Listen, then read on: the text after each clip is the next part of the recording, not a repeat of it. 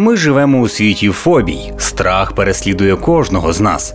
І неважливо, хто ми, на якому суспільному щаблі знаходимося, скільки заробляємо, кожен чогось боїться. Хтось вбачає в цьому головну слабкість людства, хтось основний механізм його самозбереження. Але чи може фобія стати каталізатором успіху? Чи може страх сприяти активації науково-технічного прогресу? Давайте розбиратися. З вами шоу Як тобі таке, Ілоне Маску. Ви слухаєте подкаст Трипанофобія Елізабет Холмс. Що вас найбільше лякає в лікарнях? Я розумію, що вказана установа аж ніяк не асоціюється з приємним проведенням часу. Особисто мене навіть більше ніж звук бурмашини жахали лікарняні голки та уколи, і не просто лякали, а викликали справжнє оціпеніння. В науці навіть існує спеціальний термін для подібного страху. Трипанофобія боязнь до уколів, шприців, ін'єкцій, за даними досліджень, відчувають більше 20% населення пострадянського простору. І це не дивно, зважаючи на рівень медичного обслуговування в країнах постсовку. Однак навіть в такій розвинутій державі, як США, трипанофобія псує життя 10% американців. І так сталося, що серед цих 10% з'являється людина, яка вирішує раз і назавжди знищити корінь даного страху.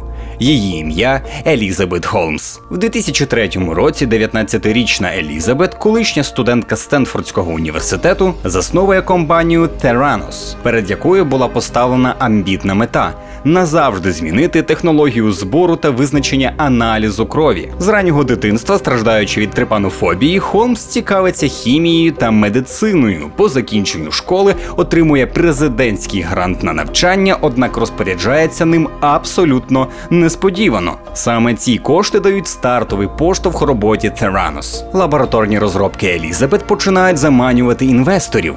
І це не дивно, адже Елізабет пропонувала замінити традиційні шприци для забору крові на інноваційний пластир. За допомогою цього пластиру, який необхідно було прикріпити до пальця, пацієнт міг швидко отримати результат аналізу крові абсолютно без болю та навіть не покидаючи власної домівки.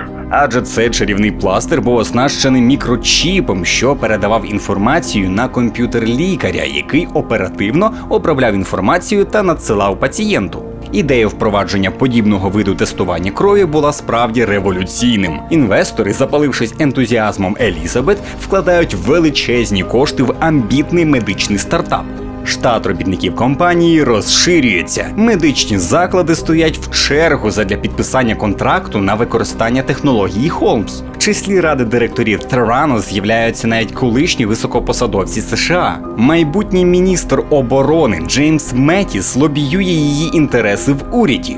І ось вже в 2014 році Елізабет в сотні найвпливовіших жінок світу. Її називають Стівом Джобсом в спідниці, впливові видання на кшталт Forbes та New York Times на випередки присвячують справжні оди найвідомішій бізнес-вумен. Здавалось би, світ впав до ніг Елізабет.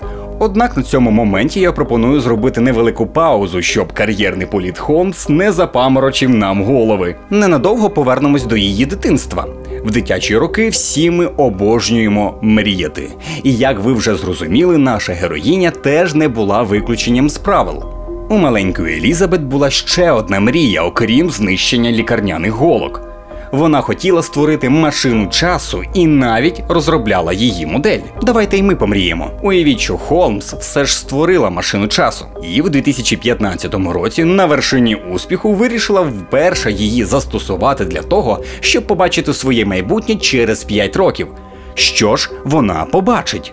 А побачить вона невтішну картину: судовий позов, звинувачення в шахрайстві, масштабний скандал та повний крах Тиранос. Як же так могло статися? Основний удар по кар'єрі та репутації Холмс було завдано журналістом Джоном Карейру.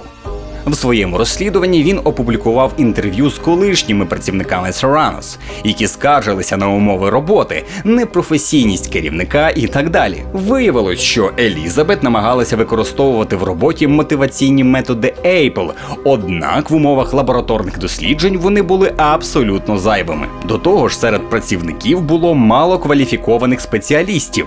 Далі більше. Несподівана перевірка однієї з лабораторій Theranos виявила грубі порушення в роботі. Компанії забороняють займатися дослідженням на два роки.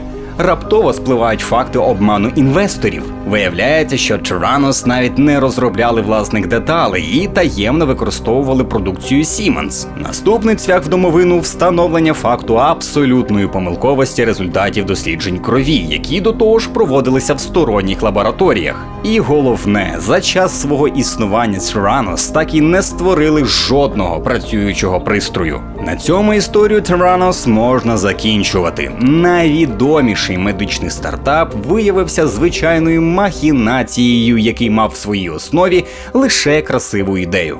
Але історія Елізабет продовжується. Судовий процес над нею мав відбутися влітку 2020 року. І хто зна, можливо, удача ще раз посміхнеться Холмс, і вона ще раз зможе всіх обдурити. Але на завершення хотілося б пролити світло на ще одне питання.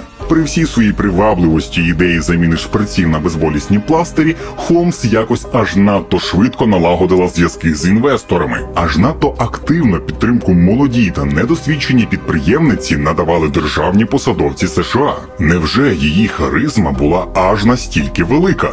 Насправді все прозаїчно. Давайте ще раз здійснимо подорож на гіпотетичній машині часу Елізабет та опинимось в її дитинстві. І що ж ми бачимо? А бачимо ми батька федерального урядовця, що мав зв'язки з агентством США з міжнародного розвитку. Бачимо мати, співробітницю американського конгресу. І вже вся ця історія, як з благородними мріями, так і з хитромудрими махінаціями, складається в один дуже прозаїчний пазл. Ну що ж, на цьому наша невелика розмова добігає кінця. З вами було шоу Як тобі таке, Ілоне Маску. Сподіваюсь, що тема була цікавою для вас. І пам'ятайте, свої страхи необхідно долати. Головне не робити це як Елізабет Холмс.